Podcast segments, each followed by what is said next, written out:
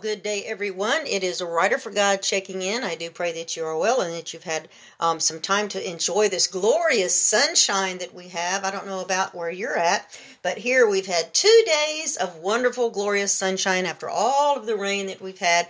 And I do believe that we're having some more rain coming in tomorrow. So I am taking advantage of this beautiful, beautiful weather, and I pray that you are too, even though it's been cold. But hey, the sun is still shining. Hallelujah. So I hope that you're able to get out and get a little bit of sunshine as well. I was reminded of a study that I did, uh, something that Yeshua showed me, uh, clarification I got on a scripture uh, years back. And so I was reminded about this um, uh, scripture the other day, and I wanted to bring it to your attention. That is one that we uh, is very much misunderstood, misquoted, and misused in the church today. And many times we hear this said, and we gather together in a crowd, and we open up a prayer with this very scripture, and that is uh, Matthew chapter 18, verse 19, the scripture that says, "Where two or more agree as touching any one thing, it shall be done by my Father in heaven." But you know, beloved, it is very important, so very important, that we read the Bible and the scriptures in the context in which they were given. You know, too often we take a scripture just like this one, there's hundreds of them, and we read into it all sorts of things. We, we just run off with it by our vain imaginations. And guess what we're supposed to do with those vain imaginations? That's right, cast them down, bring them subject to the Spirit of the living God. You know, it's very dangerous for us to do that. It's very dangerous for us to just run off with the scripture and just let it go in every direction. You know, that's how you get false teachings and false doctrines. The Bible tells us that to add to or take away from God's word is an absolute no no. We see this in Deuteronomy chapter 12, verse 32 where he says, Whatever I command you, you shall be careful to do. You shall not add to nor take away from it. Why? Because God knows what is best. Remember, he sees, the God who sees. El Roi, the God who sees. So, what is happening here in Deuteronomy? God is giving instructions to Israel before they're going to enter into the land which God is giving them to, to possess. It is a land that is full of false gods and idol worship.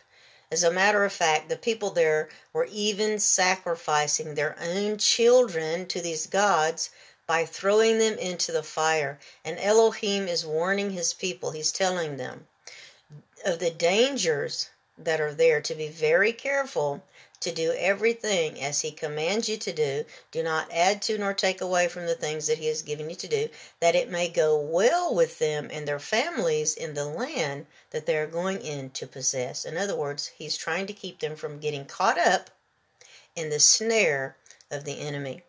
So, by being very careful to obey everything he has given them to do.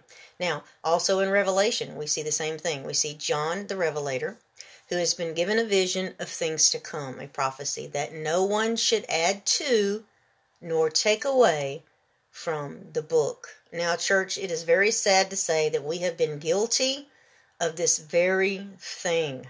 Yes, we have participated in a lie. So that makes us guilty. You know, even though we aren't the one who came up with the idea. Yep, you got it, that old serpent. Are you shocked? Yes, I am sure you probably were as shocked as I was. I was in awe, I was taken aback when I was shown these things. You know, how many times have we taken for granted the thought that the scripture we're quoting and the things that we're, we run around here and everybody say and we're just, you know, gleefully running around and accepting it means exactly what we think it means? Well, in some cases it does but only if we are using it in the manner in which it was given and for the reason it was given. Aha! And now I know that threw you for a loop, I'm sure, because it threw me for a loop. Believe you me. You know, the truth is, church, we have been bamboozled yet again. Yep, that old serpent, he has tricked many people with this one, many a congregation, has he gotten off But that is his specialty. Remember trickery. He is not the creator. He can't create anything. The only thing he can create is chaos and disorder. You know, if he can get us a little off, get us a little out of the will of God, we are still off and we are still out of the will of God, beloved. So we need to find out what is going on. What was Yeshua teaching here in Matthew chapter 18?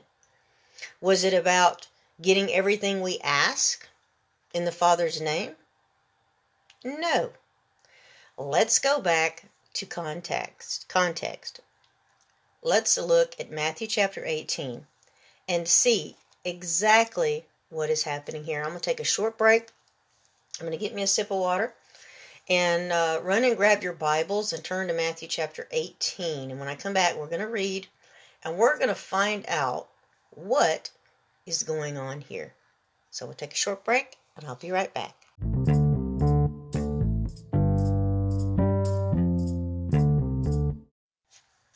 Well, okay, beloved, we are back, and we are going to, if you had uh, an opportunity to grab your Bible, let's go to Matthew chapter 18. Let's start in verse 15, okay? And we're just going to find out what is going on here. What is Yeshua talking about? So let's start in verse 15. If another believer sins against you, go privately and point out the offense. If the other person listens and confesses it, you have won that person back. Well, wait, what? I thought we were talking about touching and agreeing. Okay, we're going to get to that just a moment. Verse 16 But if you are unsuccessful, take one or two others with you and go back again, so that everything you say may be confirmed by two or three witnesses. Sound familiar? Mm hmm. Verse 17 If the person still refuses to listen, take your case to the church. Then, if he or she won't accept the church's decision, treat that person as a pagan or a corrupt tax collector. Oh boy, yeah, we're going to come back to that one in a second. I tell you the truth, whatever you forbid on earth will be forbidden in heaven, and whatever you permit on earth will be permitted in heaven. Here we go, verse 19. I also tell you this if two of you agree here on earth concerning anything you ask, my Father in heaven will do it for you. Verse 20 For where two or three are gathered together as my followers, I am there among them. Okay, so let me take you to verse um, 17 here, real quick. I just wanted to point this out really quick that a person who will not listen to the church then is supposed to be uh, treated as a pagan or a corrupt tax collector. Whoa, whoo! Okay, Washington, listen up. IRS corrupt corrupt tax collector. Uh huh. So we'll get back to that later. That's another subject. But so what is Yeshua talking about? What is the subject? He says, if your brother sins against you, go and show him his fault. Just between the two of you. Have you ever had somebody that, um, you know, had spoken ill of you, had said something wrong about you, or I'm sure we all have, and whether you are in the church or out of the church, we've had people that uh, hurt us and that do wrong against us. Well, I'm sure you have because we all have, you know. So, but remember that we are not to run to the world with it. We're not to be those busybodies. We're not to run and just tell everybody our business. We are to confront the person in love and try to work it out. Yeshua said, If he listens to you, you have won your brother over. But if they will not listen, then you take one or two others along as a witness. Why? So every matter may be established by the testimony of two or three witnesses. So, what is the subject here in Matthew chapter 18? What is the subject? The subject is not about anything we ask God, but it's about a brother or a church member who has sinned. And here's a little side note not everybody is your brother, beloved. And that's something else we're going to tackle one day. But the subject here in Matthew chapter 18 is correcting a fellow believer. Yeah. Yeshua is teaching his disciples something that is so often neglected today in the church, and that is church discipline. You know, that's why we have congregations running amok, people doing everything and anything and calling it God. No, uh uh-uh. uh You can't just act any old way. You can't just go into church looking like the world, smelling like the world, talking like the world, dressing like the world, and expect God to be pleased with it. It doesn't work that way. Get back to your Bible, get back to biblical teaching. And no, I'm not talking to someone who is a new believer who doesn't know any better. I'm talking to the church. Okay? So, number one, we have established now a couple of problems with this common use of this passage in Matthew chapter 18, verse 19. Number one, we have totally taken it out of the context in which it was given. Number two, we have used it to try to apply it to all sorts of prayers and things we're asking. Number three, we have used it to manipulate God. Ouch! And you know what manipulation is? It's as the sin of witchcraft. So if we have ever done this, beloved, we must repent of it. We must get it under the blood, and we just simply don't do it again. It's very simple. So, again, what is the subject? The subject here that Yeshua is teaching on is church discipline. It's not a hodgepodge of prayers. It's not just anything you bring to God in the power of agreement He's going to do. No. Yeshua said that if you have a brother who sins against you, then you need to go to him and you need to try to work it out. If he refuses to acknowledge his own fault, then you are to bring one or two more witnesses to help you work things out. So, including you, that would make two or three witnesses, right? You recognize that phrase? I'm sure you do. Because not only is it repeated in this, these verses, but it comes from the Old Older Testament in Deuteronomy chapter 19, verse 15, that says legal cases needed to have two or three witnesses to establish a matter. And just as a side note, beloved, we are, as believers, are not supposed to take our issues with one another to secular courts. That is a no, no, not the way God intended it to be. We are to work them out with the church's help. And that's another subject that we'll get into one day as well. Now, back to Yeshua's story. If the sinning brother did not make things right in the presence of two or three witnesses, then the case was to be brought before the church.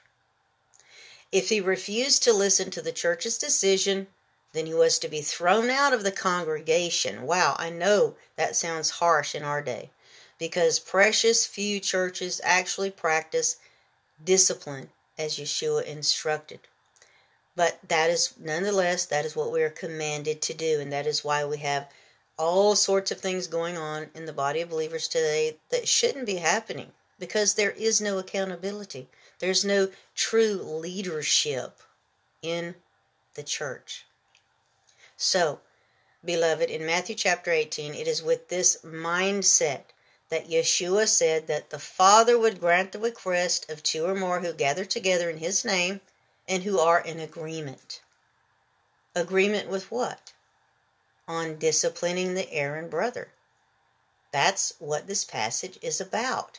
And yet, so many of us have used it as though Yeshua has promised to answer our every whim or every prayer that we throw out there about anything and everything. When it's offered individually or whether we're bound together in the power of agreement in a group, well, we just found out that is not the case. It's nowhere close. So, beloved, this is just another example of how taking scriptures out of context leaves us frustrated, aggravated, and downright mad at God. How many of how many of us have pitched a hissy, that's a hissy fit, at the fact that we didn't get what we asked for. Oh, can I get a witness? I have. Many times we are asking amiss. Yep. In other words, we are asking in vain. Remember that we have not because we ask not. Yes, uh huh, we're asking, but we have not because we aren't asking according to biblical truth, beloved. See, we have to get back to the basics of biblical truth and biblical teaching. So, let's be sure that we are asking in the right way. Amen. And so we have established that Matthew chapter 18 is about correcting an err- erring brother. It's not about, uh, we can touch and agree on anything that we choose. No, no. We have to take the Word of God in the context in which it was giving. and then you will see your prayers get answered according to the Word of God. So, and this scripture also brings out another uh, study that I want to do that go, that is about binding and loosing. Uh oh. Yeah, I know. But you know what? Don't worry. It's all good when Adonai is in it. Amen. Because he's going to show us the way. He's going to show us the truth. As a matter of fact, as a matter of truth, he already has. And so I hope this has helped you open your eyes to just one of those things that the enemy has used to get us off track and get us off kilter so we can get back into the will of God. Again, if you want to read more about issues like this that are that is plaguing the church today that has rendered her powerless, get the book Arise Sleeping Giant, Your Slumber is Over. I'm telling you, it will blow your mind at the things that we have believed over the past decade and beyond. So, I hope that you have enjoyed this message. And until next time, many blessings to you and shalom.